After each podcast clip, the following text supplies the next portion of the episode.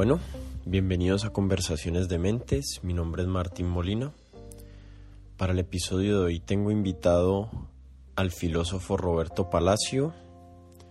Roberto fue profesor de la Universidad de los Andes durante 15 años y ahora se dedica a la divulgación y comunicación de la filosofía por fuera del ámbito académico. Los invito a que lo sigan en Twitter y también los invito a que se suscriban a este podcast en Apple Podcast, en Spotify, en Deezer, donde sea que estén escuchando este podcast. Y también a que me escriban en mis redes sociales. Estoy como arroba codementes en Instagram, en Twitter y en Facebook. Y siempre son muy bienvenidos los comentarios y las opiniones, las preguntas, las sugerencias.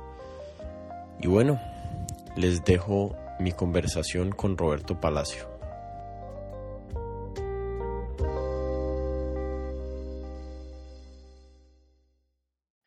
Eh, bienvenido Roberto a Conversaciones de Mentes. Eh, muchas gracias por regalarme este tiempo y también a mis oyentes para, para aprender de filosofía, para conocer tus ideas y, y ojalá pues que sea enriquecedor para todos los que están escuchando lo que conversemos hoy aquí. Eh, Martín, muchas gracias por invitarme a tu podcast. muy contento de estar acá y por supuesto, haremos lo mejor para, para transmitir esas ideas. Ok. Entonces, para actualizar, digamos, a, a las personas que nos escuchan acerca de, de tu trabajo, de, de tu, de tu, como de tu pasado, de qué has estudiado, dónde has trabajado, a qué te dedicas, eh, ¿por qué no les contás un poquito eso? Y después ya empezamos a hablar de los temas de más sustancia. Vale, eh, me llamo Roberto Palacio, eh, soy filósofo eh, de la Universidad de los Andes, hice un posgrado en la Universidad Nacional, estudié un tiempo en Japón también, becario JICA, y me he dedicado parte de mi vida, digamos, se ha dividido en, en dos grandes capítulos. por un lado, he tratado de cultivar las letras, eh, he escrito textos eh, de temas un poco distintos a la filosofía, me ha interesado mucho la sexualidad, me ha interesado un poquito eh, la psicología, el psicoanálisis. y otro lado de mi vida se ha dedicado a, a hacer divulgación filosófica. Trabajé por muchos años con la universidad, la Universidad de los Andes concretamente, en donde fui coordinador académico pero pues eh, la vida me fue alejando de la universidad. Eh, creo que este es uno de los temas que abordaremos acá, cuando uno se empieza a dar cuenta que a la universidad le interesa tanto la producción del conocimiento como a los restaurantes la nutrición. Es decir, si se da muy bien, pero si no se da, pareciera que no están en este negocio. Esto tiene que ver con una cantidad de temas pues que iremos develando a lo largo de, de la conversación, pero básicamente me alejé de la universidad me he dedicado a hacer una especie de, quisiera pensar en mí mismo, eh, yo sé que es pretencioso, pero me gustaría pensar en mí mismo como un pensador público.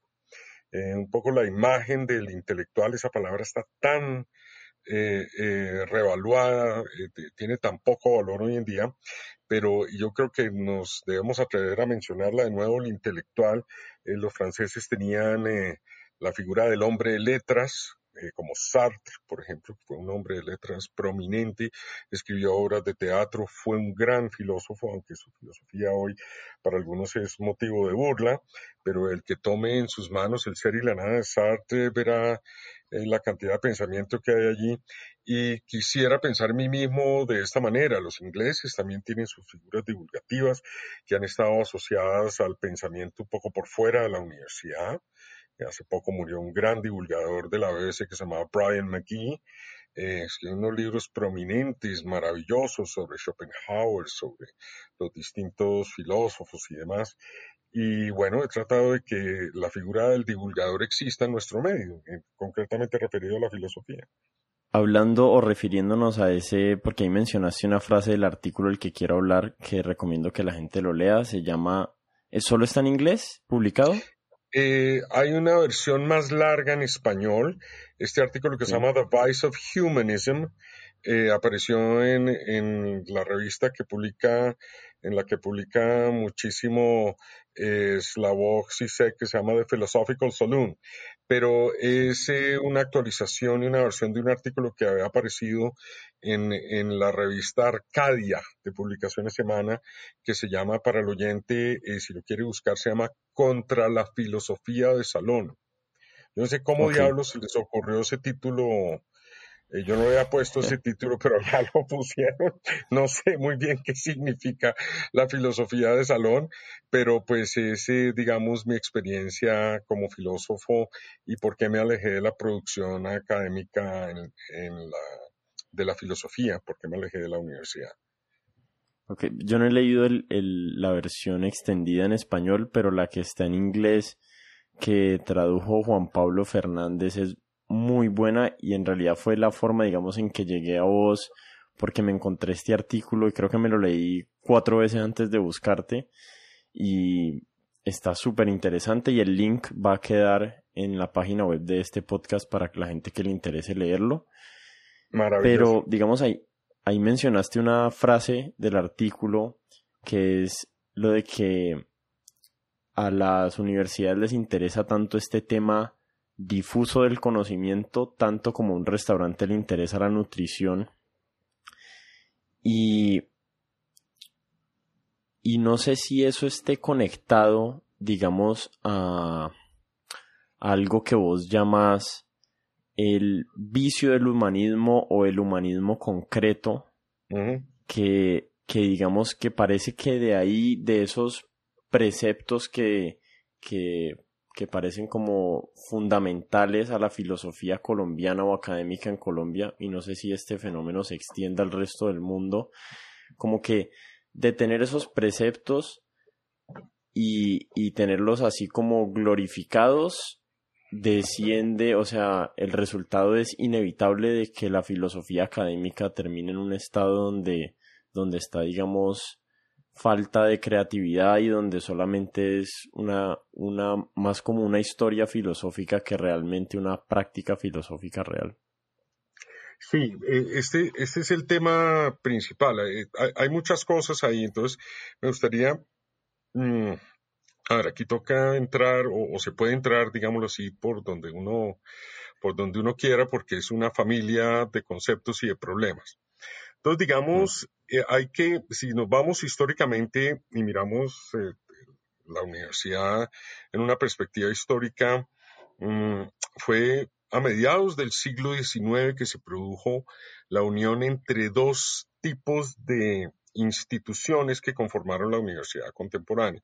Si tú te fijas, por ejemplo, Darwin, cuando regresó de las Galápagos, él entregó su investigación eh, a un instituto de investigación no le entregó su investigación a una universidad. En la Inglaterra de mediados del siglo XIX y en eh, Alemania de mediados del siglo XIX, el Instituto de Investigación existía como una entidad separada de la universidad. Eh, la universidad, por su lado, seguía un lineamiento que yo encuentro en von Humboldt, que la, definió de una manera magistral cuando dijo la universidad es la vida espiritual compartida de personas que se unen por su amor al conocimiento. las dos cosas existían de manera separada, pero fue precisamente en Europa en donde en algún momento las dos instituciones se unieron el Instituto de Investigación y la universidad, como la definió von Humboldt. Y la que salió perdiendo fue la universidad, porque eh, esta nueva entidad que se creó le, empezó a interesar ya no tanto el conocimiento, como lo había dicho el, científico alemán, sino que le empezó a interesar mucho lo que seguía y lo que hacía el Instituto de Investigación. La credencialidad, eh, los alcances del conocimiento, qué tanto se podían poner en uso, qué tanto incluso se podían vender. En esa fusión entonces murió esta vocación de la universidad por generar conocimiento, por tener personas que hablaban y que producían conocimiento y que salvaguardaban el conocimiento independientemente de eh, eh, la credencialidad que tuvieran. Nuestra universidad desafortunadamente ha seguido ese lineamiento. La universidad está en el negocio, realmente su negocio es titulación, su negocio no es producir conocimiento, por eso se ha preocupado muchísimo más por las condiciones de acreditación que por divulgar conocimiento. La universidad que tenemos no está haciendo la labor de divulgar conocimiento y con los precios que tienen las universidades, pues incluso la admisión de las personas se ve restringida, pero mucho menos está produciendo conocimiento para un país como Colombia que está en búsqueda desesperada de ideas. Así mucha gente diga, no, a los colombianos no les interesa pensar y no sé qué, mi experiencia ha sido un poco distinta. A la gente sí le interesa pensar, a la gente sí le interesa saber pero no tiene ninguna guía y la universidad no está haciendo la labor de divulgación. Uno de los motivos por los cuales yo me alejé de la academia es por esta razón. No está haciendo divulgación, no tiene sentido hacer y producir un conocimiento hiperespecializado como si un chef cocinara solo para otros chefs. En mm. el caso de la filosofía, pues esta, esta, digamos, este tropiezo, esta torpeza de la universidad es especialmente dramática. Digamos, no tiene mucho sentido producir un conocimiento hiperespecializado en filosofía. Cuando uno necesita un filósofo es precisamente porque uno necesita a alguien que no es hiperespecializado. Y eh, esto es justamente lo que hace la universidad, producir con personas que en filosofía son hiperespecializadas. Eh, por ejemplo, yo tenía compañeros que, cuya tesis de vida era que en, Platón no había una teoría de las ideas. Esa era toda su tesis de vida. Había personas especializadas en un solo teorema de una rama de la lógica, T5 en la lógica modal, y así sucesivamente. Es decir, la filosofía tuvo que adoptar el modelo de progreso que tenían las ciencias naturales en las cuales producir un paper especializado y demás, ahondar en un campo tenía sentido, pero la filosofía que está hecha un poco para desenredar los nudos conceptuales bajo los cuales vivimos, eh, pues yo no la veo que tenga sentido en este ámbito hiperespecializado. De pronto necesitamos unas dos o tres personas muy inteligentes que avancen en el campo, pero de resto necesitamos gente que salga al mundo y le diga un poco a ese mundo qué es lo que está haciendo la filosofía. Vos, mencionabas un vos mencionabas un concepto ahí que, que creo que reduce esa idea que es como la filosofía para pensar únicamente en filosofía, o sea, en pos de pensar en sí misma y no en otras cosas distintas a la filosofía. Sí, esto se volvió a mediados del siglo XX, esto se volvió una tendencia común en la filosofía. El tema de la filosofía era la filosofía. El tema del arte era el arte, se replicó en otras esferas de la cultura. Esto cuando se lleva a campos de nuevo de alta especialización tiene menos y menos, por lo menos para mí, tiene menos y menos sentido. Si ustedes le preguntan a un filósofo académico, a veces ni siquiera pueden explicar en qué campo eh, están trabajando. Eh, muchos dilemas de la vida contemporánea, sin embargo, eh, requieren de filosofía. Es decir, la filosofía es una forma de desenredar y examinar los conceptos bajo los cuales vivimos, pero muchos de esos conceptos se han vuelto tan complejos que se necesita alguien que sepa y tenga un cierto dominio de los conceptos, de nuevo, no especializado, pero sí hay un nivel de complejidad mm, bajo el cual las personas comunes y corrientes les, que, les cuesta mucho trabajo desenredar las confusiones que tenemos. déjame mencionarte algunas de esas confusiones.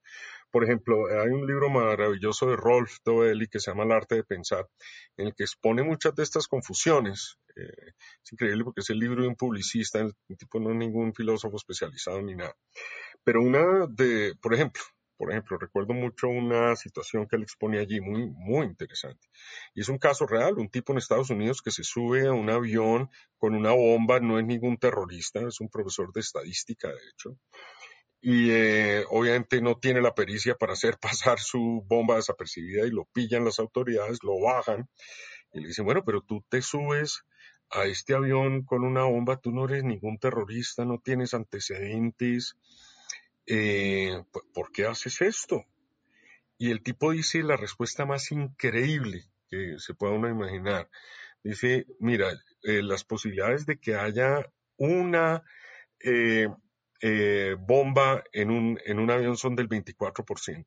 Las posibilidades de que haya dos bombas en el avión se reducen al 13%. Al meter yo esta bomba en el avión estaba reduciendo las posibilidades de que hubiese otra bomba en el avión por 11 eh, marcas porcentuales. Es obvio que ahí hay una confusión, es obvio que ahí hay un enredo. Sin embargo, cuando le preguntas a la gente qué es lo que está mal en ese razonamiento, es increíblemente difícil de desentrañar. Pero claro, si nos vamos a otras esferas, las esferas morales, éticas. ¿Por, qué no nos quedamos en ese tema de la bomba un segundito, como para usarlo de ejemplo? Déjame plantearte otro un dilema más y si quieres volvemos a ese, porque sé que hay cierta perspectiva eh, y, la gente tiene curiosidad de saber qué es lo que está pasando ahí. Eh, por ejemplo, eh, otro dilema que a mí me interesa muchísimo es el del caso Dolezal, Rachel Dolezal, una mujer blanca, mona, eh, de ojos azules en Estados Unidos, que un día simplemente decide declararse negra. Si yo soy negra, punto. Y hacerse pasar. Sí, el problema vino cuando ella pretendió tener ciertos privilegios de, de las minorías, bueno, no es una minoría absoluta, pero eh, de, de, los grupos afroamericanos. Se presenta a una universidad, la universidad le dice que no puede ingresar y ella dice que es discriminación. Le dicen discriminación, ¿por qué? Dice, porque yo soy una mujer negra. ¿La mujer negra? Sí, yo soy una mujer negra. Yo soy una mujer negra atrapada en el cuerpo de una mujer blanca. De la misma manera que hay mujeres atrapadas en el cuerpo de hombres y hombres atrapados en el cuerpo de mujeres. Y si tú no aceptas esta condición, tendrás que declarar también que tampoco tienen derechos especiales las personas transgénero. Yo transracial, tú transgénero. Una de las cosas que nos hemos inventado hoy en día son nuevas formas de salir del closet. Eh, ese razonamiento de ella suena tan mal, pero es tan complicado ver qué es lo que está fallando en, esta, en, este, en estos dilemas. ¿Qué, es como lo más saliente de ese dilema de, de Rachel Dolezal? La analogía o la comparación con el tema transgénero es súper buena porque digamos que durante mucho tiempo de la historia hemos tenido el concepto o aún algunos tenemos el concepto de que, de que la biología, de que hay, digamos, rasgos inmutables y hay rasgos que no son inmutables. Y uno de esos rasgos que se han entendido como inmutables era el sexo biológico con el que uno nace. Pero, y mucha gente ahorita, digamos, está en favor de decir, no, hay personas que, hay mujeres que nacen en cuerpos de hombres, para dar un ejemplo, pero esas mismas personas estarían en desacuerdo de que una mujer blanca nazca, de que una mujer negra nazca en el, en el cuerpo de una mujer blanca. Y en principio no hay ninguna razón por cuál hacer la diferenciación. O sea, toca aceptar las dos o no aceptar ninguna. Claro, y nunca, mira, las combinaciones nunca se dan de que yo soy un hombre republicano blanco en el cuerpo de una mujer negra. nunca suceden de esa manera. Lo que hay detrás, lo que tú preguntas, que hay detrás de esas, eh, eh, de esas nuevas definiciones? Obviamente un interés casi histérico que tenemos con la, con, eh, con las condiciones de construcción de nuestra identidad. Eh, la identidad es un dilema moral eh, contemporáneo y mucha gente no lo ha reconocido. Hay gente que piensa que los dilemas sobre el matrimonio gay y el aborto, para la gente muy joven no son los dilemas. Los dilemas giran en torno a la construcción de su identidad. ¿Y qué hay en torno a la construcción de esa identidad? Una suposición como la que tú señalas. Todo lo que somos es mm. construido por nosotros. Lo que somos sexualmente, lo que es nuestra identidad. Dado que tenemos el derecho a construirnos de esa manera, entonces si ese derecho significa algo, es el pensamiento como actual, entonces tenemos que poder hacerlo. Pero ahí hay una confusión obvia. El hecho de que yo lo pueda hacer no significa obviamente que, que yo sea dueño de construirme de cualquier manera que yo quiera. Es obvio que hay unos imperativos biológicos. Esa verdad anterior, como señalaba John Stuart Mill en un librito hermoso que se llama Sobre la libertad, a menudo se nos olvida la verdad contenida en los sistemas anteriores que rebatimos. Y claro que mucho de lo que somos está determinado por nuestra biología y por cosas que no controlamos. ¿Cuánto de nuestro carácter ha sido construido por nosotros? Yo le pregunto a los oyentes, hagan un examen de sí mismo cuánto en su personalidad es una construcción de ustedes. Eso, claro, es un problema filosófico, es un tema filosófico, el constructivismo. Yo me construyo de cualquier manera, no hay condicionamientos. Por ejemplo, las feministas sostienen una versión muy fuerte de esto, por lo general. Eh, mi identidad, la sexualidad es una construcción, yo la hago, yo, las mujeres no nacen, se hacen, etc. Yo creo que hoy en día hemos confundido un poquito los derechos mm. con los hechos. Nuestros derechos son nuestros hechos, estamos, nos estamos pensando desde los derechos. Y hay muchos temas muy interesantes. Eh, esto tiene que ver con el hecho de que vivimos en una época que no es capaz de construir utopías, no tenemos utopía alguna.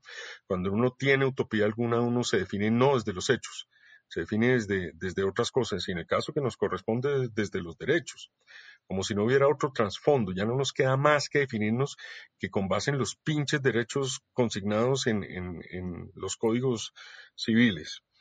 Eh, y lo que está pasando ahí no lo hemos pensado muy bien.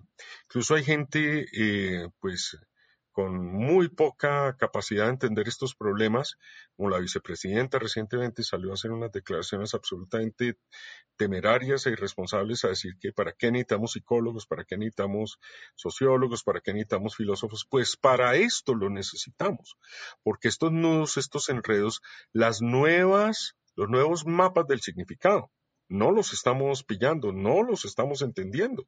Si vamos un momento al gobierno, el gobierno no tiene ni idea de lo que está pasando con las marchas. ¿Qué es lo que está pasando? Están pensando en traer tigres políticos que liberen la mala imagen de Duque. Es decir, esto, no, esto implica es no entender absolutamente nada de las nuevas maneras en que la gente mm. crea significado. Sí, hay, hay algo hay como un desorden en el pensamiento, no sé si colectivo o individual, de pensar que para, retomando el tema de los hechos y los derechos, de que lo que tenemos que modificar son los hechos para poder conseguir los derechos y que no hay formas y que no hay formas de entender el mundo donde tengamos hechos en común, eh, donde podamos compartir hechos, pero, pero digamos, lleguemos a conclusiones distintas en términos de derecho. Entonces, eh, eh, sí, yo creo que yo lo interpretaría de esta manera, lo que estás diciendo. Digamos, mira lo que ha pasado en las marchas recientes en Colombia y en el mundo, las manifestaciones, ¿qué es lo que está pasando? Es muy difícil entender qué es lo que está pasando. Mm, entendemos mejor lo que pasó hace 100 años, o 200 o 300 años, pero la gente de su época rara vez entiende qué es lo que está sucediendo. La filosofía y, y otras disciplinas ayudan para proyectar un esquema. Puede estar equivocado, pero es mejor que no entender nada. Las marchas, ¿qué está sucediendo? Fíjate, estas marchas, hagamos un análisis un poco dialéctico, es decir, de lo que no son, de lo que no ha pasado en esas marchas. Una cosa que no ha pasado en esas manifestaciones a nivel mundial, pero no han sido muy guiadas por partidos políticos. Los partidos no entienden muy bien qué está pasando. No han sido muy guiadas por la idea de mecanismos de participación en los gobiernos. La gente no está reclamando la tutela o una voz en el gobierno como sí en Colombia en el 91. Esas marchas y manifestaciones tampoco han estado muy marcadas por un, sentido de un bien común compartido. Lo que tú dices es cierto, no hay una noción de un bien común. ¿Qué es lo que hay detrás? Si tú te fijas, por ejemplo, en Colombia, las manifestaciones que, que se dieron en Colombia, salieron personas a reclamar las vainas más disímiles contra la mutilación de las aletas de los tiburones, por los derechos de la mujer, contra la reforma tributaria, se le estaba pidiendo, Duque váyase, pero de una manera muy general. ¿qué, es lo que había aquí? Como yo lo interpreto, una mirada filosófica. Una mirada filosófica de esto es, a mí me parece de las más constructivas, obviamente. en algún momento las manifestaciones muy rápidamente se volvieron contra manifestaciones contra los opositores de las manifestaciones mismas. es decir, eran autorreferenciales esas manifestaciones en algún momento contra el SMAT. Pero en general, ¿qué hubo detrás de ellas?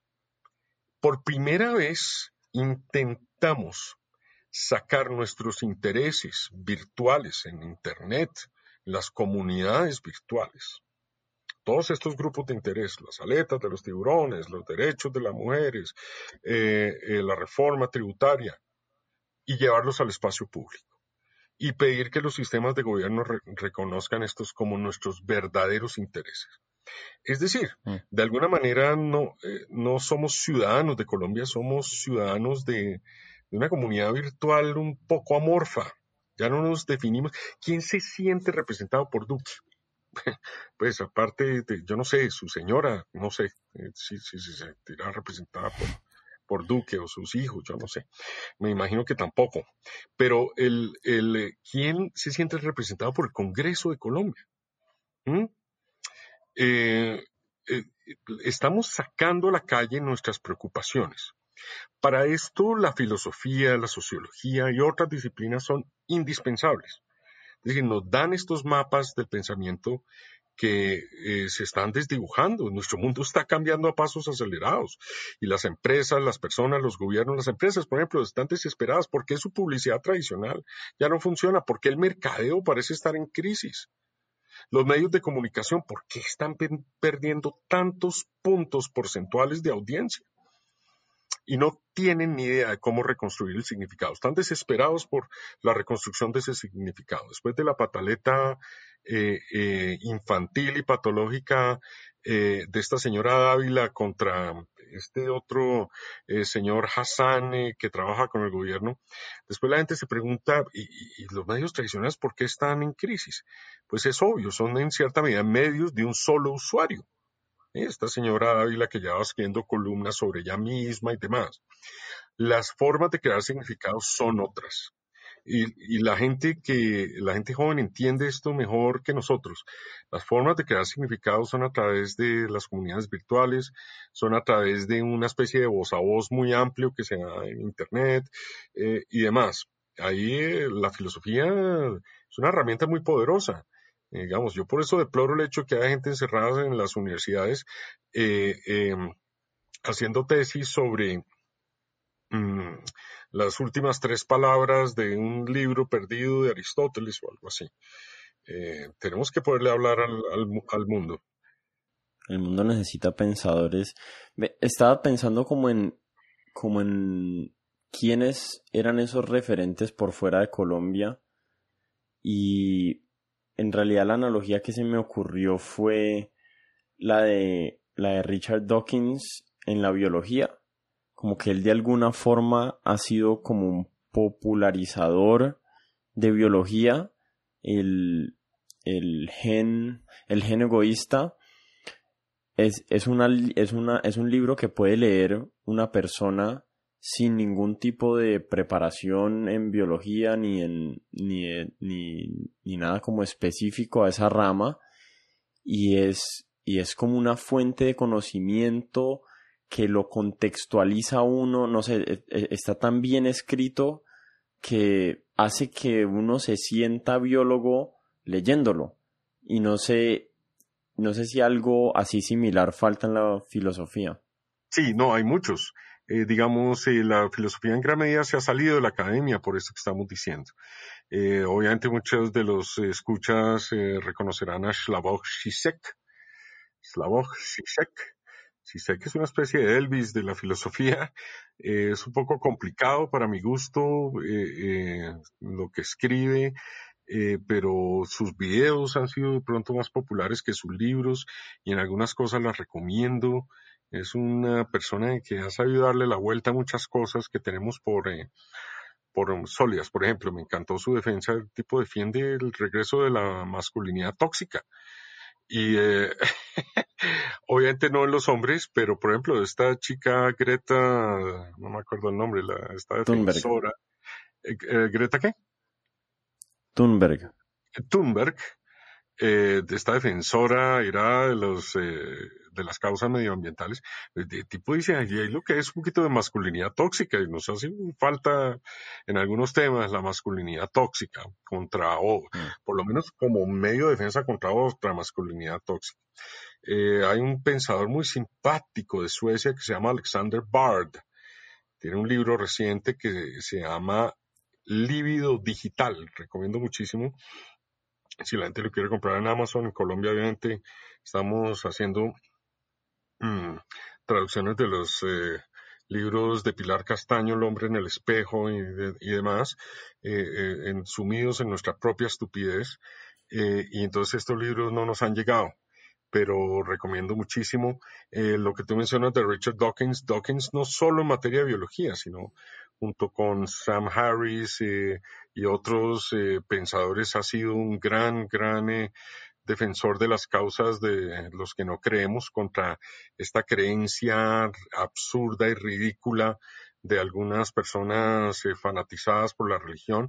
Por ejemplo, ahorita es aterrador que los evangelistas los evangélicos en Estados Unidos están eh, impulsando a Trump a cambio de que él les cumpla la profecía bíblica hmm. en la cual eh, eh, los palestinos deberán ser destruidos y, se iniciará la segunda venida de Jesús. Lo que van a iniciar es la venida de la catástrofe atómica. Perdón, un, e, un, equivalente en la filosofía a Richard Dawkins tal vez sería como Dan Dennett o algo así, ¿no? Sí, señor. Daniel Dennett es una es un pensador impresionante. Yo no había visto a alguien con tal claridad y lucidez desde la época de Bertrand Russell. Russell escribió ensayos sobre el matrimonio, pero también hizo un trabajo técnico sobre la denotación y el lenguaje de una complejidad increíble y que abrió unas perspectivas impresionantes junto con Whitehead, escribió la lógica em, contemporánea, pero al mismo tiempo escribió sobre la felicidad y sobre la educación. Y Dennett, a pesar de que no tiene un espectro tan amplio, ha sido un personaje integrador. Eh, ¿De qué? De la ciencia y eh, las humanidades. Es decir, uno cuando lee Dennett se da cuenta que estas no son dos cosas separadas. Somos seres biológicos y como seres biológicos construimos cultura y construimos música y hacemos eh, conocimiento y, somos esa integridad. Yo deploro, por ejemplo, mucho la visión de la gente que hemos llevado a los altos ministerios. Eh, por ejemplo, ni se diga el ministerio eh, que se encarga de la ciencia una persona que cree en curaciones mágicas para el cáncer, eh, y, pero también que hemos puesto al frente del Instituto Humboldt una persona como Brigitte Baptiste. Eh, si ustedes se fijan, eh, ¿qué piensa Brigitte Baptiste sobre la, la, visión biológica de los seres humanos? Es una bióloga y está al frente del Instituto Humboldt. Es una persona que no cree que los seres, debamos pensar en los seres humanos en una dimensión biológica, esto es increíble. Nuestros científicos tienen una visión anticientifista. Yo no defiendo las visiones cientifistas en todo, me parecen a veces reductivas, deplorables, pero entender, volviendo al tema que hablábamos ahora, entender que somos criaturas marcadas por nuestra biología, que no todo es materia de, de elección, alguien formado en biología debería enseñarnos esto. Por ejemplo, nuestra memoria está marcada por la biología, nuestro sistema cognitivo está marcado por nuestra biología. Y esto lo están recordando más los filósofos que los mismos biólogos. Entonces es deplorable que nuestros científicos no nos puedan enseñar esto y los científicos que sí no lo pueden enseñar, pues se tienen que ir de Colombia, ¿eh? como Rodolfo Ginás. Aquí no tiene cabida este tipo de, cosas, aquí no hacer eso no, hablar de que el cerebro determina muchos de nuestros comportamientos, que no hay un alma aparte de, nuestro eh, eh, sistema neurológico que subsista de manera independiente, eso son herejías. El otro día, precisamente, antes estaba oyendo en, la radio un policía que demandó a la policía por, porque tenía todos los días que decir Dios y patria, y con toda la razón, porque el Estado de Colombia se define en la ley como un Estado laico. Y este hombre con toda la razón y con toda la valentía dijo que él era ateo y no quería repetir todos los días Dios y patria y obviamente la institución se le vino encima, la gente salió a decir que si no era con Dios y patria, entonces eh, deplorábamos nuestras tradiciones y demás. Aquí implementar algunas ideas es muy difícil. Al tiempo que la gente dice que uno tiene libertad de opinar y pensar sobre todo, cuando uno dice algo realmente eh, controvertido, eh, la gente salta. Yo cuando le trato de explicar a las personas mi posición como ateo, la respuesta más común que recibo es que, que yo realmente sí creo en Dios, que yo realmente sí creo en Dios, pero que todavía no lo sé, sí, todavía no me he dado cuenta que sí creo. razonamientos, no, pero no, pero entonces crees en la naturaleza, eh, uno pues sí, las fuerzas naturales, ah, pues eso es lo que tú llamas Dios. Hay veces me dicen, no, es que tu Dios se volvió la razón. sí, eres, eres un esclavo y una especie de demonio racional, eh, que también se da. Eh, yo, yo, yo me aburro, yo prefiero quedarme un tenedor en el ojo ya que entrar en esas discusiones. Eh, son muy calientes, muy ideologizadas. a la gente le encanta ponerse los guantes y sentir que le dio en la jeta al, a, a, un filósofo y, y, salió bien librado. Especialmente las mujeres con las que salgo me, me tienen ese, esa esa costumbre, pero tú y no sé qué, y demás, pero eh, bueno. Entonces yo, yo ya no entro en esas discusiones, yo a veces incluso digo que soy evangélico para que no se inicie todo el debate, pero la verdad, eh, no, mire, es con respecto al ateísmo o al agnosticismo, digamos, yo las personas más íntegras que conozco son o ateas o agnósticas. Eh, yo nunca he visto gente que se vaya a la guerra por el ateísmo, por ejemplo. Ah, vamos, hermanos ateos, a destruir. Yo nunca he visto eso.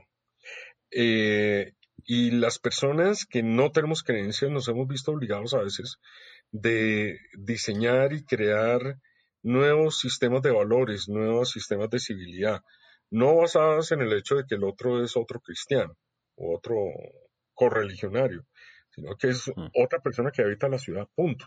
¿Y por qué diablos lo vamos a tener que respetar? Pues eso lo tenemos que pensar. Eh, ese es un tema en sí mismo muy interesante. Hay, hay otra mala concepción ahí, es que el hecho de no creer en, en Dios o el hecho de no creer en un Dios eh, lo hace inmediatamente a uno vacío de cualquier pensamiento moral o, o, o, o entendimiento acerca de la moralidad.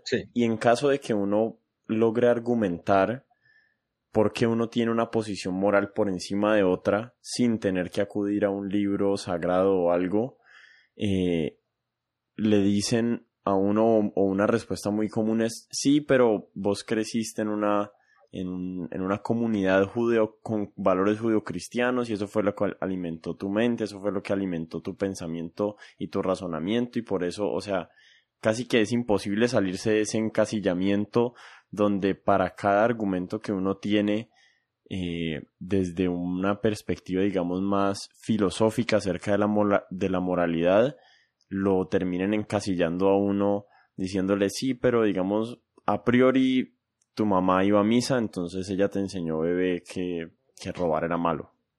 Sí, eh, tú mencionabas ahorita a Richard Dawkins. Dawkins hizo una serie hace unos años que se llamaba La religión, la fuente de todos los males. Y yo cuando oí el título dije, no, la religión no es la única fuente de todos los males, solamente los males causados por los seres humanos. Pero con los años, pensando en ese título, me he puesto la tarea de pensar cuáles males no están directa o indirectamente causados por la religión. Y son pocos, eh, la verdad. Fíjate, el, terrorismo, tan, eh, su combustible es por lo menos nominalmente la religión, el fanatismo religioso.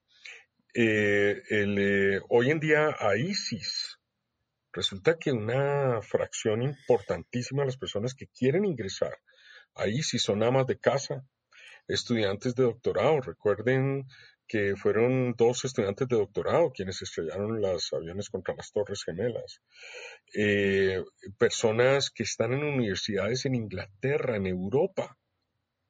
Es, es increíble. ¿Por qué? ¿Por qué?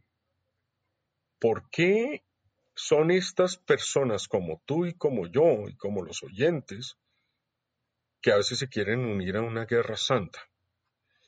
Mm, yo creo que la filosofía tiene mucho que decir ahí. Eh, digamos, eh, por un lado, los cambios, esas nuevas maneras de significado eh, en el mundo han dado unos giros absolutamente vertiginosos. personas que estuvieron educadas en el sistema escolar francés. Mire, ese, lo que le habla a uno esto es de ese, ese mundo ya no es capaz de hacer aquello para lo cual él estuvo diseñado que es crear personas virtuosas desde el punto de vista de los valores ciudadanos. Los ilustrados pensaron que poner arte público en, las calles iba a crear personas amantes del arte, tener un sistema y un ambiente virtuoso iba a crear personas virtuosas. Y lo que vemos es que la gente es capaz de resistirse a esta especie de sutil educación a la que los ilustrados le dieron tanta, tanta importancia y preferir los valores de la guerra, por ejemplo. Allí, allí nuestro mundo cambió radicalmente. Pero por otro lado, es increíble, pareciera que eh, viviendo nosotros en la sociedad de la elección, nuestra sociedad es supuestamente la sociedad de la elección, elegimos, tenemos la libertad de elegir y no sé qué, pero la única forma en que sentimos que realmente nos manifestamos es eh, atando una bomba a algo o a nosotros mismos y haciéndola explotar. Es decir, es la manifestación ruda y brutal de la, de la, de nuestras expresiones y de nuestros pensamientos. Fíjate cómo son de radicales eh, los odios que se generan contra el que opina distinto a nosotros ejemplo, en Internet la gente, el que opina distinto, no, ay, bueno, opina distinto. No, es un bárbaro, asqueroso, protofascista, nazi que, quiere destruir el mundo. Eh, el mundo se ha vuelto menos rebelde de cara hacia afuera. Nuestros chicos, una hija de 13 años, no es rebelde, pero es el mundo lo que tiene hoy en día es un, una, una, digamos, una, una cascarón pasivo-agresivo es muy peligroso, muy, muy peligroso y no lo estamos abordando, no estamos hablando. Sí, quería quedarme un segundito ahí en el punto del, del fanatismo religioso relacionado con, digamos, este grupo ISIS y, y los bombardeos y, los, y las personas que se suicidan con bombas en estaciones de tren. Digamos, hay un argumento que le he escuchado mucho a Sam Harris y que por el que recibe, digamos, mucha crítica, que es que, digamos que el principio o, o el verdadero origen de, de la idea o de la ideología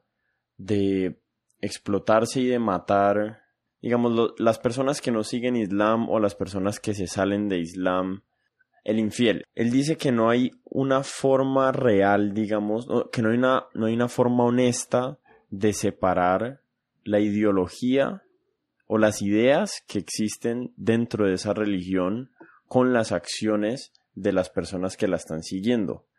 Y digamos que él recibe esa crítica porque mucha gente dice, no, pero es que eso es todo como un entorno socio geopolítico de opresión o de, o de guerras anteriores histórico, pero realmente es cuando hay tanta similitud entre la, entre la escritura y la acción, es muy difícil como hacerse el de la vista gorda porque hay muchos otros pueblos oprimidos y en peores condiciones, digamos que los que el, que el, que el Oriente Medio que no han resuelto eh, inmolarse en un edificio porque dentro de sus creencias no existe el concepto, digamos, de irse para el cielo y todas las vírgenes que los reciben allá. No, no existe ese, ese concepto del mártir, entonces no tiene sentido morir de esa manera.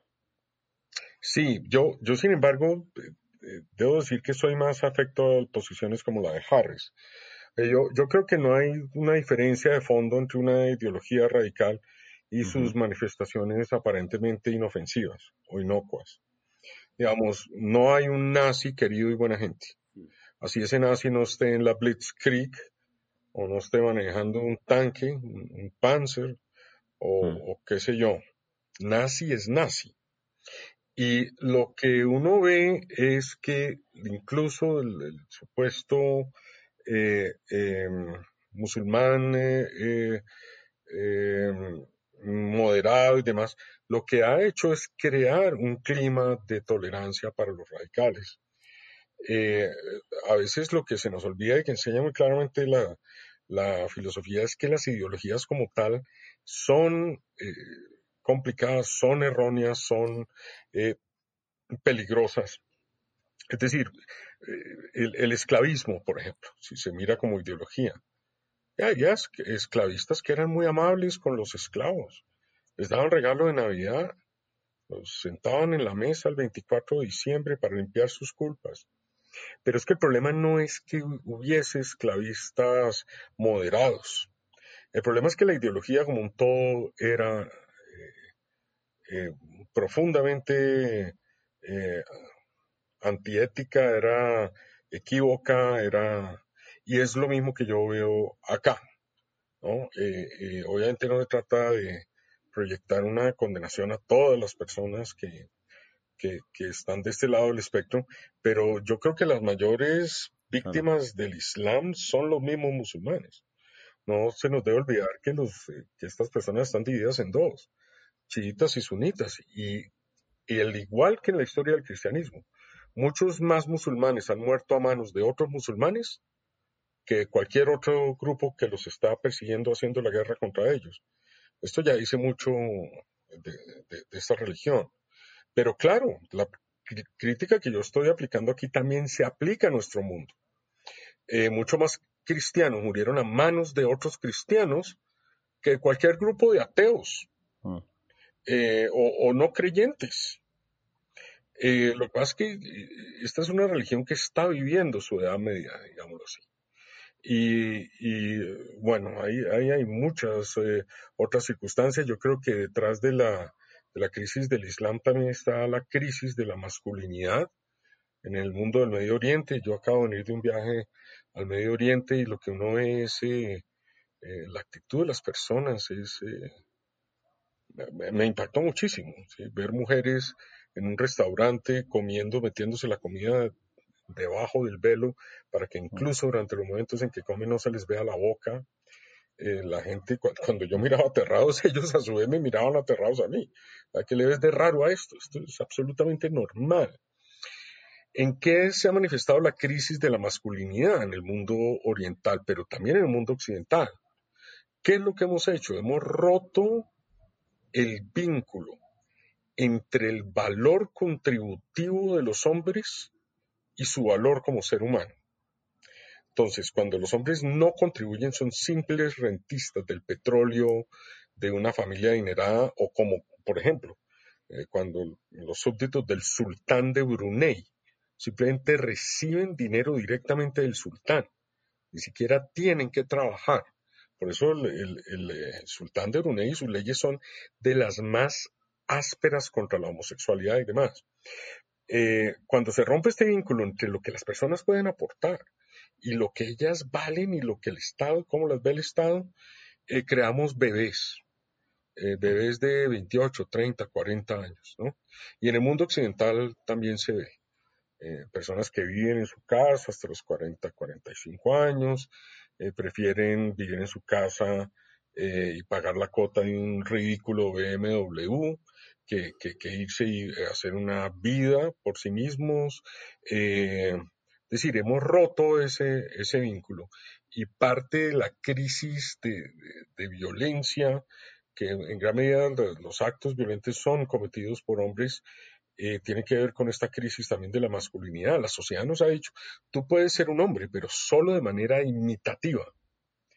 Eh, ese es un tema que, sobre el cual Estoy empezando a escribir algunas páginas, la idea es hacer un libro, me mm. parece que es un tema que debemos abordar. En la ciudad, por ejemplo, en Bogotá, de los 27, 28 suicidios al mes que hay, 26 eh, son eh, de hombres, de chicos.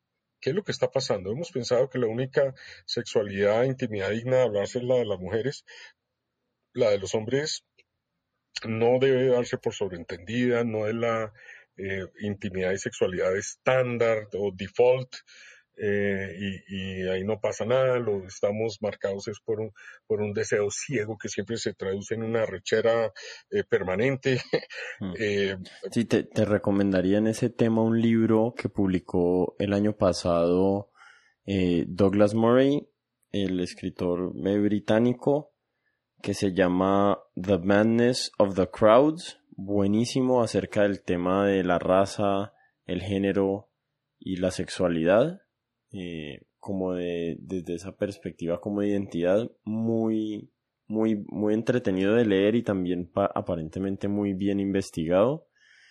Como que hablando de todos estos problemas, digamos, que existen en la sociedad, ¿cuál es el, cuál es el valor agregado que puede aportar la perspectiva o el pensamiento filosófico con relación a estos problemas eh, que vemos a diferencia, digamos, de, de un pensamiento de un economista o desde una perspectiva psicológica.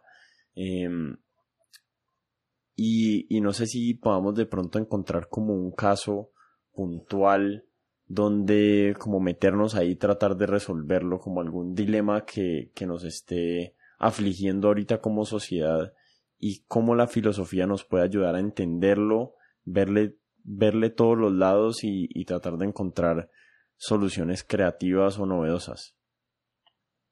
Creo que la, la bueno, lo, primero que, le ofrece a la filosofía es una visión eh, de la totalidad, del conjunto. Eh, las ciencias particulares o a veces la economía, lo que te dan es una visión parcial lo que los filósofos a veces para lo que somos buenos es eh, para dar el cuadro grande. Y el cuadro grande es un poco lo que hemos venido hablando acá. El cuadro grande está hecho más de preguntas de pronto que de respuestas.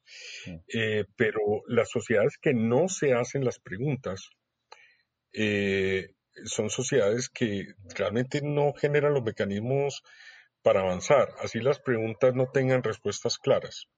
Lo peor que le puede pasar a una sociedad es confundir a su gente inteligente, la que tiene dudas, con la gente astuta. Y Colombia es el mejor ejemplo, ¿no? La gente astuta, avispada, es una barraquera.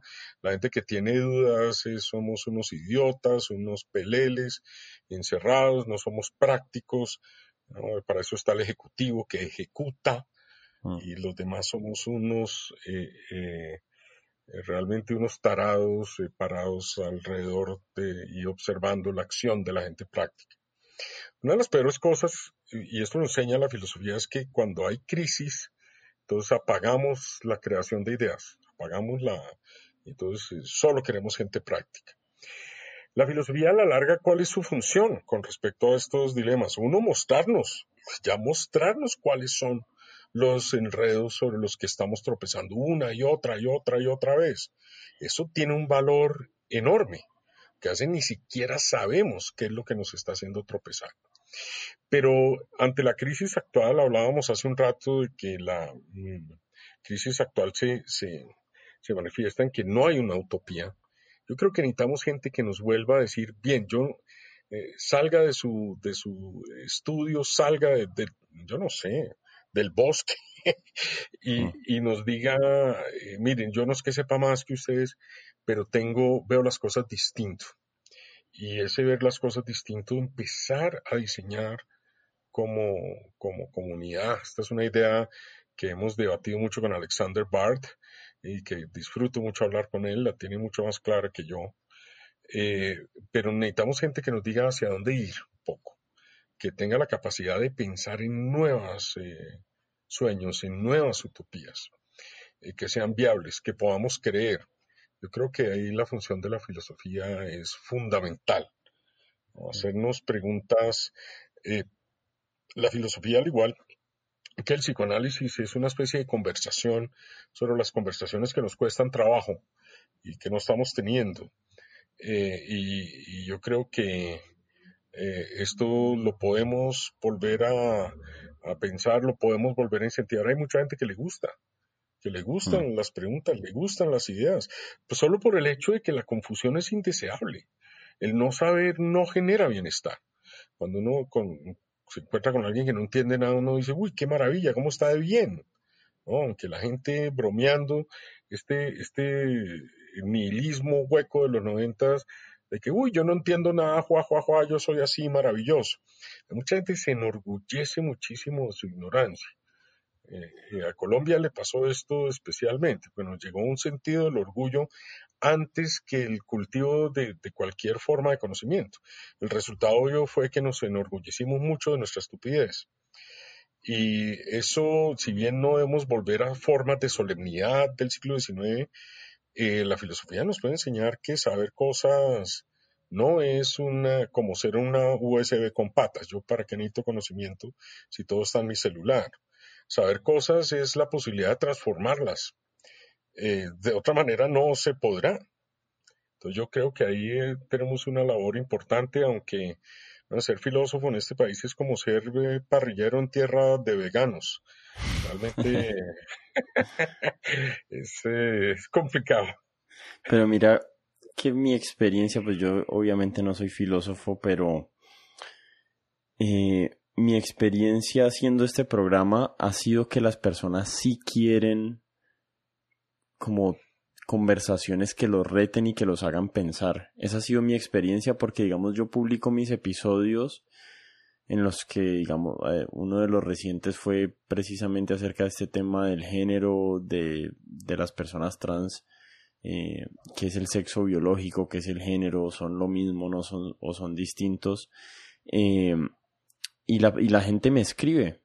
O sea, la gente, la gente me escribe también especialmente me han escrito mucho acerca de un episodio que hice acerca del aborto, que le puse el dilema del aborto, en el que digamos no doy tantas respuestas, pero pero sí hago digamos las preguntas acerca de por qué pensamos así, o sea, qué sentido tienen estos estos eslogans y la gente me responde cosas interesantes que a mí también me hacen pensar. Entonces yo creo que sí está el público y sí está eh, el deseo de las personas de escuchar conversaciones más profundas y de tenerlas ellos mismos, pero tal vez como que no han encontrado el ámbito donde tenerlo, donde, donde se fomentan este tipo de conversaciones. No sé si ese tal vez sea el problema, que no hay los, los sí, espacios. Muchas de las cosas muchos de estos mecanismos los hemos extraído de la cultura y ha sido la brutalidad a veces concreta de algunas personas en que ha hecho esfuerzos eh, conscientes por sacar de la cultura los mecanismos para eh, que nos pensemos a nosotros mismos.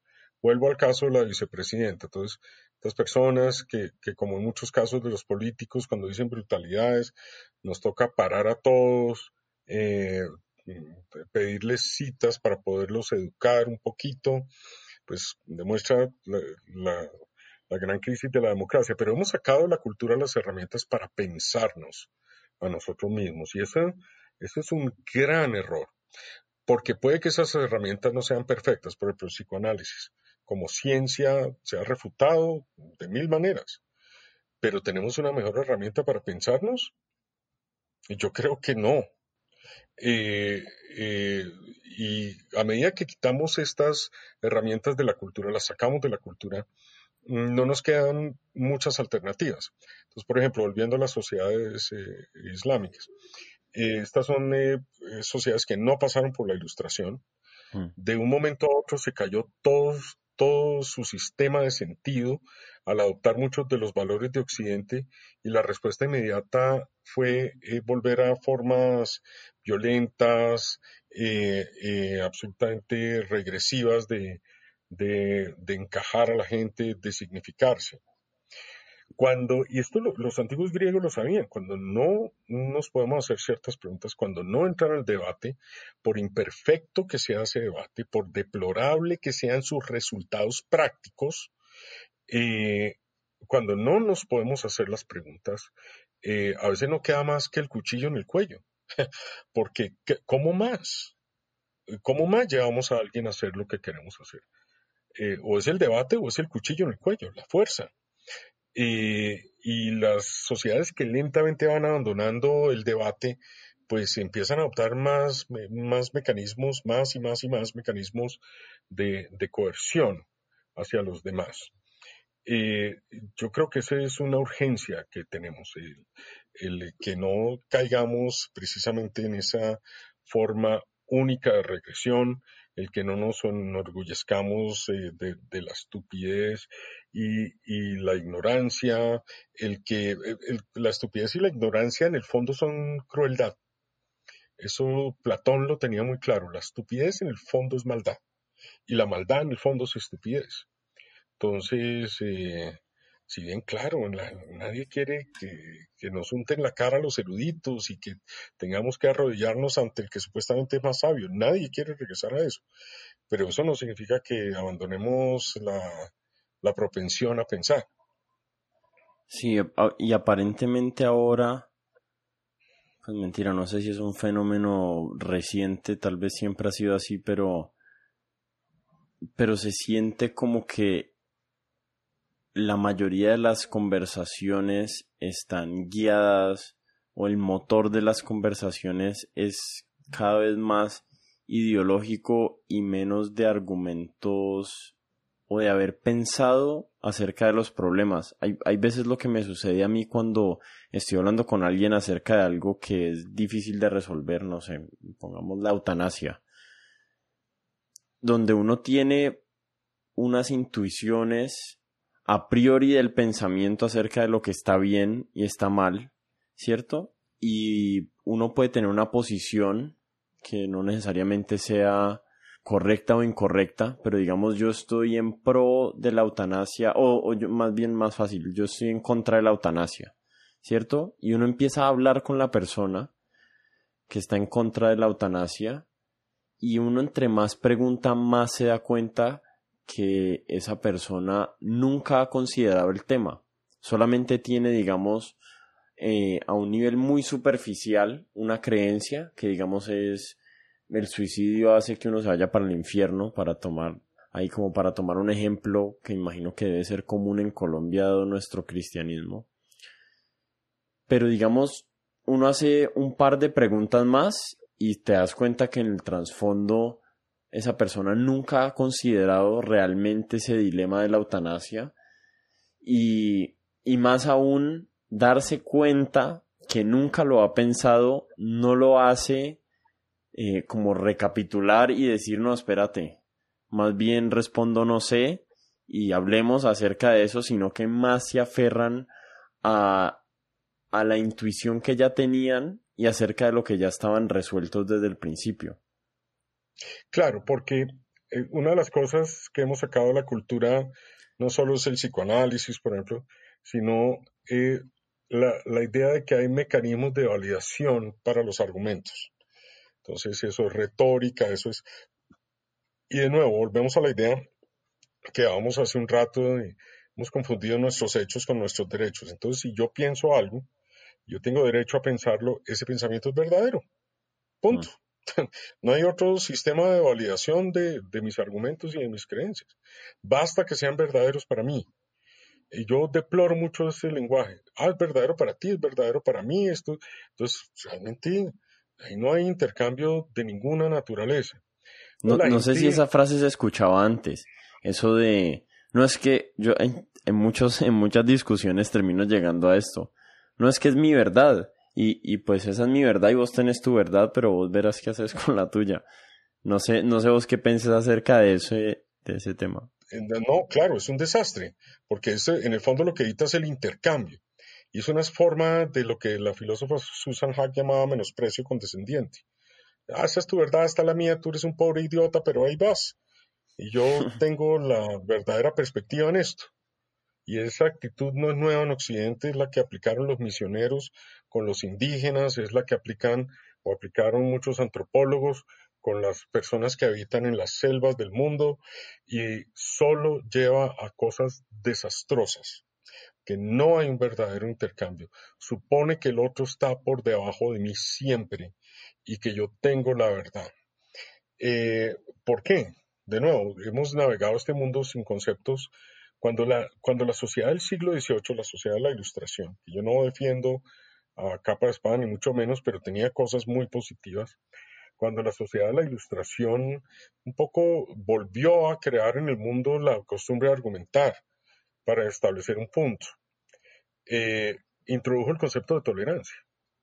Eh, la tolerancia es yo no estoy de acuerdo con lo que dices, pero te voy a escuchar. Y si yo no puedo rebatir tu argumento, no me queda más que tragarme ese sapo. Yo me voy a tragar ese sapo si yo no lo puedo rebatir. Mm, y esto era como una especie de integridad argumentativa. Obviamente ya no tenemos eso, porque la gente tolerancia, la idea de tolerancia no se la tolera a su vez.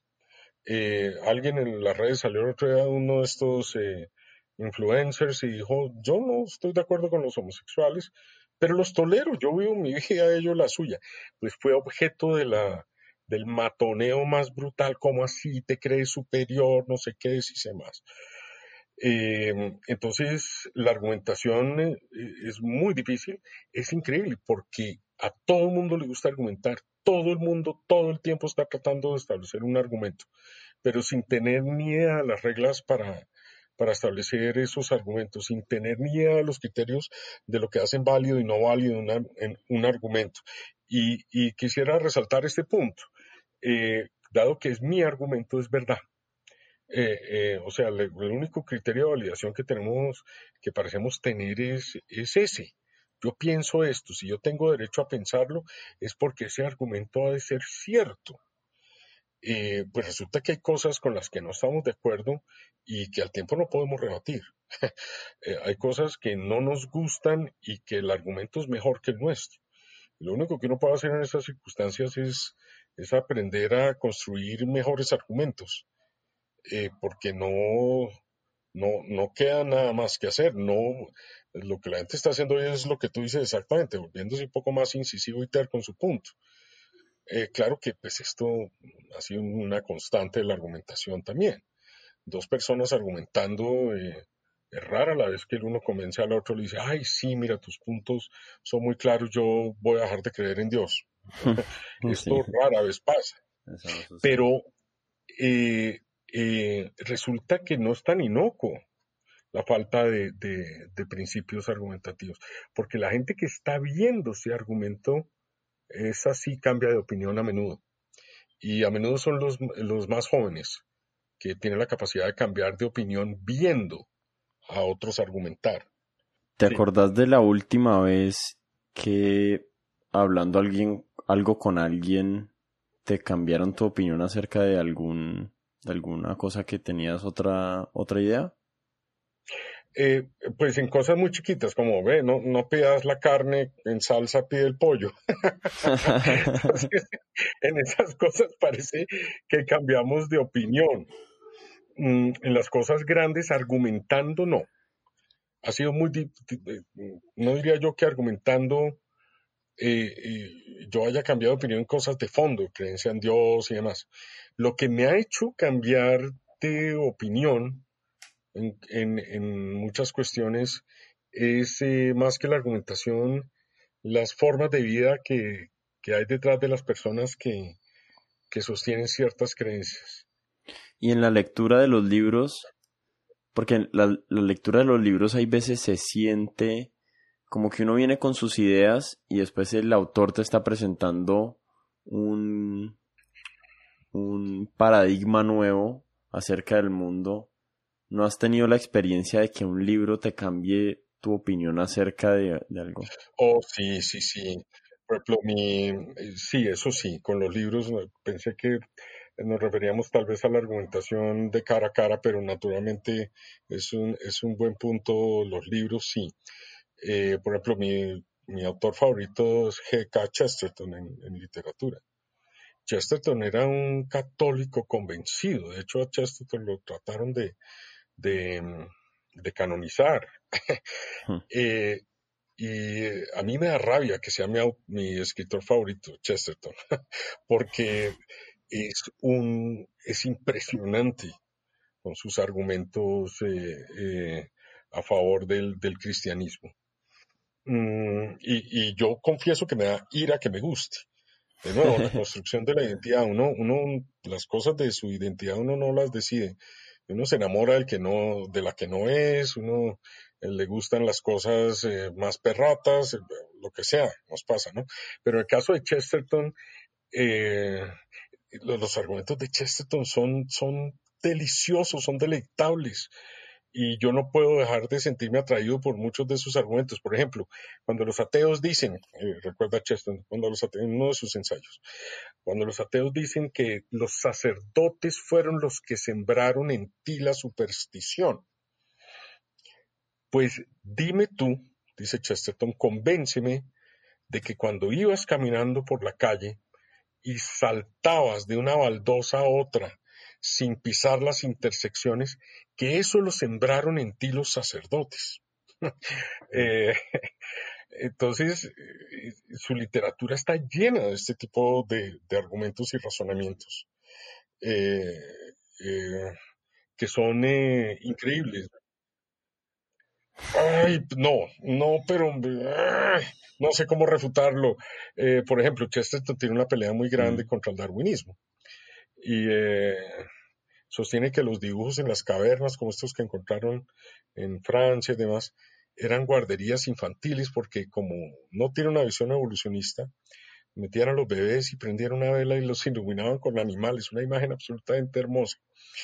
Y eh, eh, obviamente esto para refutar, pues no una refutación directa, pero para controvertir el darwinismo con la idea de que los seres humanos surgieron gradualmente. Los hombres son hombres desde que existen, dice Chesterton. Y no es que en la época de piedra los hombres vistieran pantalones de piedra, camisa de piedra, tomaran sopa de piedra en un bowl de piedra. Eran seres humanos tal como nosotros. Eh, esas son cosas que son muy difíciles de rebatir cuando se exponen así, se muestran así, porque tienen un contenido de verdad. Lo que hay de fondo es que eh, en un verdadero debate ambas partes, cuando se trata de un auténtico debate. No estas preguntas que les hacemos a los niños, oye, ¿está bien pegarle a tus papitos? Porque ya tienen ¿no? respuestas preconcebidas. Pero cuando hay un verdadero debate, eh, ambos lados tienen un contenido de verdad que es difícil de negar. Entonces, yo por lo menos reconozco eso. Eso sí, Chesterton me lo abrió en la cabeza. Si viene eh, uno, si bien no me convirtió, uno sí puede ser un cristiano sin ser bruto o deshonesto. Eh, y, eso sí enseña la argumentación muy a Mí, a mí algo que sí me ha cambiado últimamente es, digamos, yo originalmente tenía un pensamiento muy crítico hacia la religión del estilo, digamos, de Richard Dawkins o de Christopher Hitchens tal vez, pero después he leído y he estado, digamos, siguiendo algunos personajes, entre ellos el psicólogo eh, Jonathan Haidt, eh, un biólogo evolutivo que se llama Brett Weinstein, y digamos que los argumentos de ellos en favor de que la religión es un se puede entender digamos como un mecanismo adaptativo del ser humano, como muy único del ser humano, eh, digamos que básicamente hay que creer en la selección de grupo, eh, en, en, la, en la selección de grupo en, dentro del, de la evolución, pero digamos que esos argumentos sí me han hecho suavizar de muchas formas eh, esa visión que tenía antes de que la religión era, o para usar esa frase famosa de Richard Dawkins, un virus mental que se había, digamos, apropiado de un aparato que, digamos, que, que su propósito era distinto al de la religión, pero ahorita tengo como una visión más de que la religión fue un mecanismo útil en algún momento de cohesión social de darle sentido a las a las sociedades y de poder digamos construir historias comunes no sé, no sé qué tanto ahí sea necesario, digamos, la existencia de una deidad o de, o de un ser omnipotente, omnipresente, pero sí, digamos, la religión como conjunto de ideas acerca de, de el mundo y, su funcionamiento, sí, sí me he vuelto un poco menos crítico desde el punto de vista de pensar que es totalmente inútil y ahorita creo que es básicamente inútil para nuestro tiempo, pero tal vez sí tuvo alguna utilidad durante nuestros primeros 30.000 o 40.000 años como Homo sapiens. Sí, yo eh, conozco esa perspectiva. Eh, a ver, estos, estos personajes que se han ido lanzando ristre contra la religión, yo comparto la actitud de ellos, eh, en el sentido de que pues esta gente atrevida, también del otro lado del espectro, y esta gente que le ha ido a poner la cara a Ted Haggard, del que era el líder de los evangélicos en Estados Unidos hace unos años, ha ido al mundo islámico y le ha puesto la cara a esta gente que dice que Dios le habla al oído y que eh, eh, Dios le ha dicho que tiene que matar infieles. Eso me parece muy valioso. Pero al mismo tiempo no desconozco que esto eh, desconoce una dimensión de la religión. La religión es una forma de vida para mucha gente. Y si bien yo no comparto esa forma de vida, y si bien me parece deletérea en el fondo de, la vida de las personas, hay que entender que no es un juego de avalorios eh, para mucha gente que profesa la religión. Esto hay que verlo en una perspectiva más filosófica y más hegeliana. Cuando te enfrentas a estos fenómenos, pregúntate de dónde está el vacío. ¿Cuál es el vacío? Este gran vacío que es Dios, que la gente dice que los eh, define, eh, pues esto no es insignificante en sus vidas. De hecho, esto es lo que la gente muchas veces considera lo más importante. Ahora, eh, que esto, la cantidad de, deshonestidad que hay detrás de esto es impresionante. Por ejemplo, ahorita Donald Trump montó en la, en la casa, en the White House, en la Casa Blanca, una cargo especial para una eh, consejera evangélica que es la que lo guía a él a través de distintas eh, decisiones. Eh, una mujer que le pide a la gente que done a su iglesia, incluso lo, lo, que iba a utilizar para el recibo de la luz y el agua y la odontología de sus hijos, y mucha gente lo hace, pues esto es aterrador. Esto es realmente aterrador y pareciera que los mecanismos de la razón ya no, ya no dan para, para echar abajo esto y que esto es un fenómeno que simplemente crece y crece y crece y crece. Yo creo que ahí sí no hay que tener niveles de tolerancia, lo que se está gestando es una cosa muy peligrosa, pero mucha gente por el otro lado vive su religiosidad con gran esperanza, con gran fe.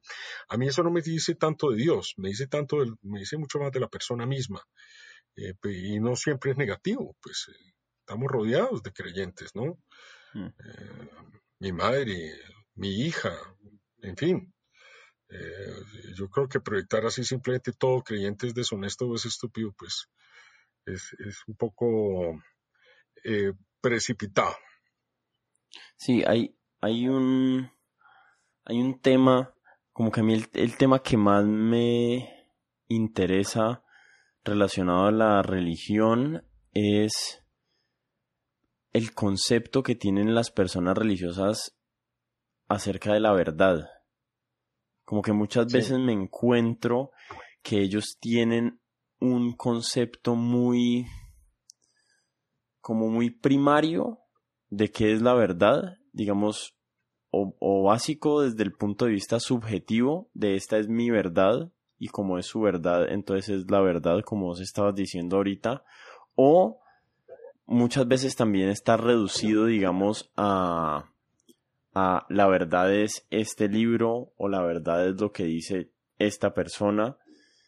Y digamos que o sea, la, la verdad es un concepto complejo de abarcar filosóficamente, pero hay un concepto nuevo de verdad que me parece muy interesante de, de este biólogo evolutivo Brett Weinstein, que es, él abre una categoría de verdad metafórica y es una verdad que en su sentido literal es falsa. Él usa el ejemplo, digamos, de un puerco espín. Entonces, eh, pensar que un puerco espín tira sus espinas es falso, pero es verdad, es, es verdad de una manera metafórica en que le provee a la persona que cree eso una ventaja evolutiva. Entonces, si yo creo que el puercoespín tira las, las espinas, pues me le voy a arrimar muchísimo menos al puercoespín, porque creo que me las puede tirar, y por ende tengo un mucho menor riesgo que el que sabe la verdad, que es que el puercoespín no tira las espinas y tal vez se va a arriesgar a acercársele un poquito más. Entonces, ahí la ventaja está hacia el que cree, hacia el que tiene la verdad eh, que es equivocada literalmente, pero verdadera metafóricamente. Y no sé si esto se traduce a las religiones de que la gente cree que hay un Dios en el cielo y digamos que literalmente eso es falso, o cree que hay un, un personaje omnipresente, pero esa creencia les da algún tipo de ventaja en términos, no sé, de felicidad o de ser buenos padres o de ser honestos. No sé si hay alguna correlación entre esas dos cosas de una manera generalizada. Sí, el, tema de la verdad es muy interesante. Hay muchas teorías en filosofía sobre la verdad. Mm, yo creo que en cierta medida eh, todas las verdades eh, que vivimos hoy son o las tenemos como metáforas. Es poca la gente que cree que hay verdades absolutas eh, con las que podamos contar. Eh, y claro, actuamos mm, presuponiendo, un poco pensando, sin creer de fondo que estas cosas son verdades absolutas como si lo fueran, porque necesitamos hacer esto y en la perspectiva evolucionista, pues claro, eh, necesitamos creer que necesitamos creer que algunas cosas son verdades absolutas. Eh, si uno se pone a mirar el desarrollo evolutivo de la mente, pues, eh, ¿qué, niños sobrevivieron? Los que después de oír algún cuento de sus mayores sobre el oso que vive en la caverna, eh, los que se iban a averiguar si había un oso en la caverna o los que creían ciegamente que esa afirmación era verdadera. Probablemente provenimos de los que creían ciegamente que esa afirmación era verdadera porque los otros no vivieron para dejar descendencia. Eh, hay, muchas teorías sobre la verdad, hay muchas teorías sobre la verdad. Yo creo que es interesante ver es que hoy en día la idea de que hay una sola verdad eh, es muy difícil de vender. Hmm. y de alguna manera también, menos mal, desplomamos esas creencias. Una, hay una eh, hay un filósofo que se llama Agamben, que dice, pensar es tener el coraje de la desesperanza. Una frase hermosísima. Es decir, no hay una verdad allá afuera esperando a que la encontremos. No nos queda más que, que como comunidad humana efectiva y real sentarnos y debatir nuestros problemas y ver qué resulta que es lo más conveniente en un momento o en otro. Ese, pero ese, esa, esa perspectiva, la verdad, la, eh, uy, eso, eh, aquí eh, hay expertos que, que saben todas las teorías sobre la verdad. A mí me interesa en su perspectiva evolucionista, pero también en la perspectiva de lo que, de, de, de cómo es la verdad para nosotros hoy. Pero, pero vos dirías que no existe una verdad absoluta en el universo o solamente el ser humano es incapaz de entenderla y comunicarla. porque desde el punto de vista, digamos, de un universo determinista y fuéramos, digamos, ¿cómo se llama Pascal's Demon? El, el demonio de Pascal. Eh, digamos que de, desde esa perspectiva, si pudiéramos saber dónde está cada átomo y cada molécula y cada fuerza dentro del universo, si existiría una verdad absoluta, solo que es totalmente ajena a nuestros cerebros y a nuestra capacidad de entenderla. Eh, pues ese es precisamente el pensamiento de, Genófanes, el antiguo filósofo griego, que es hermosísimo. y dice, así existiera una verdad, si la viéramos a la cara no seríamos capaces de reconocerla. Eh, entonces da un poco lo mismo. Y eh, de nuevo, la idea de que la verdad es un gran, que llamamos verdad para mí, sin caer en el relativismo absoluto, porque no, no, no quiero entrar en ningún debate metafísico, mm, como si hay una sola verdad o, no, eh, pero para mí la verdad es lo que las comunidades humanas y reales hacen para resolver sus problemas. Digamos, lo que para mí no hay son verdades salvíficas. Una verdad que implicaría dejar de pensar en nosotros mismos, ¿no? como las que propone la religión, como Jesús, como el Dios, de, de, los católicos, de los judíos, de los eh, musulmanes. ¿no? Una verdad que nos va a liberar de tener que pensar en nosotros. Eso, eso para mí es una de las peores ideas que, que se le ha ocurrido a la gente. Sí, seguro, seguro, la verdad más útil o la, o la manera más útil de pensar en la verdad tal vez es como el, como el del punto de vista, no sé, no sé si esta sea una palabra real o no, pero como constructivista o construccionista, de que los seres humanos, de que las verdades realmente importantes para hablar y debatir son las que, las relevantes al ser humano y las relevantes a, a la capacidad de entender el universo del ser humano y no las que están ajenas, digamos, a esa, a esa construcción que tenemos nosotros de nosotros mismos. Bueno, mi querido Martín, aquí tratas de arrastrarme a un debate metafísico que yo termine aquí contradiciéndome con el constructivismo que ya he criticado de las feministas y, y, es lo que los filósofos, los filósofos que hemos sacado la filosofía a la calle precisamente no hacemos.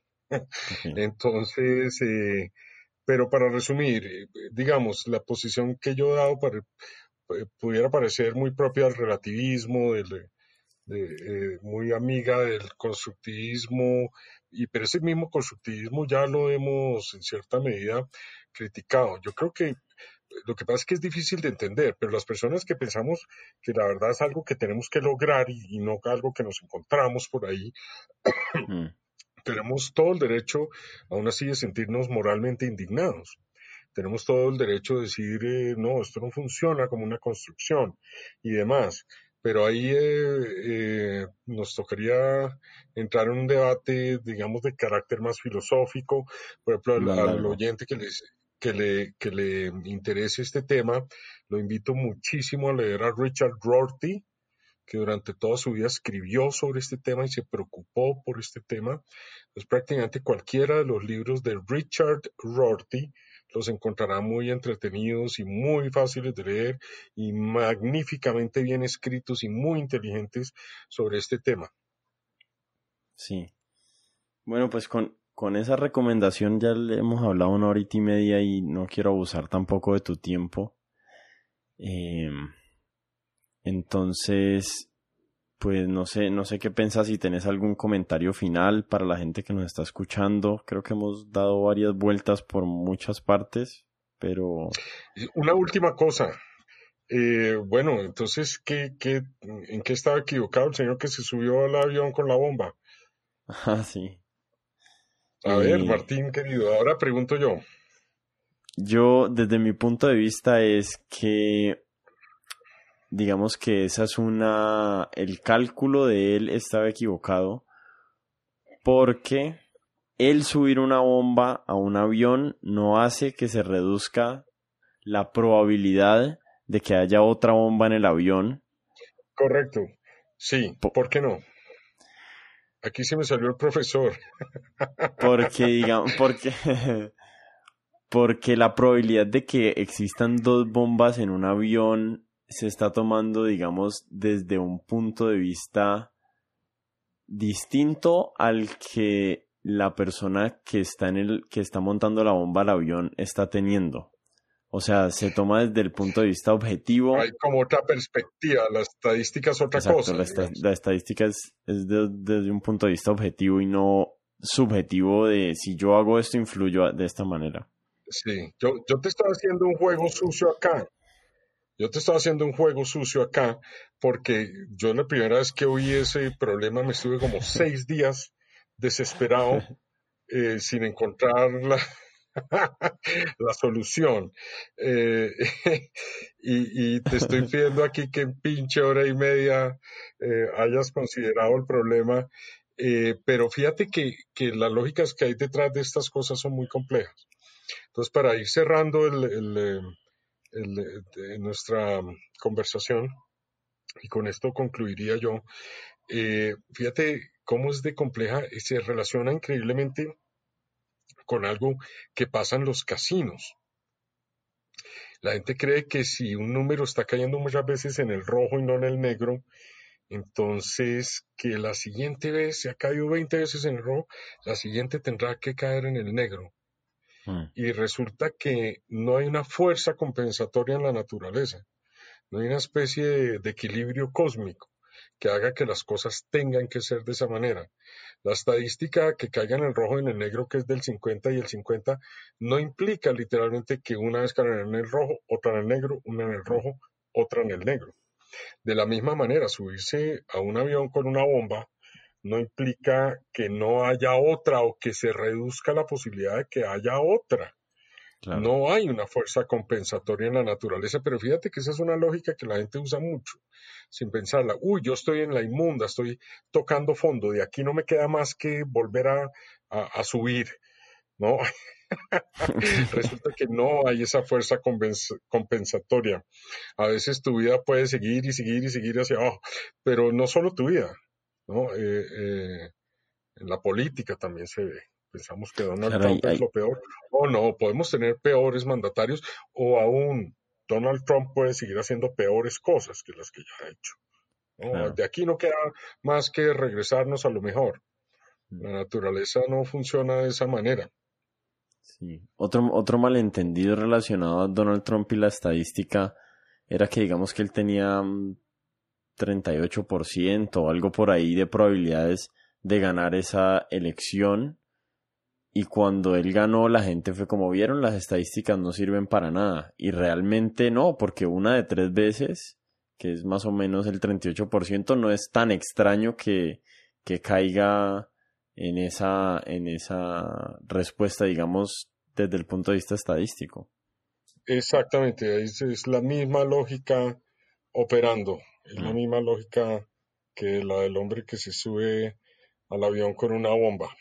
Eh, Roberto, muchísimas gracias. Eh, tenemos un montón de oyentes en Bogotá que me gustaría invitarlos a tus tertulias en la librería Lerner, pero no tengo muy clara la información, entonces, ¿por qué no se la das vos? Ok, ah, buenísimo, gracias. Gracias por recordarnos. Entonces, em, todos los jueves en Bogotá, en la Lerner Norte, hay dos Lerner, una en, el centro y otra en la carrera 11, calle 93. Nos reunimos personas que les gustan estos temas, es entrada libre, no es, eh, perdón, eh, hay un pequeño importe, muy pequeño, que se paga eh, por la sesión, pero puede llegar cualquiera, eso me refería con entrada libre. Em, nos reunimos, no es un espacio para especialistas. Mañana tendremos sesión, mañana 20, aunque no creo, no sé si alcance a salir el, este podcast antes, pero para darles una idea de los temas, mañana hablaremos de la depresión.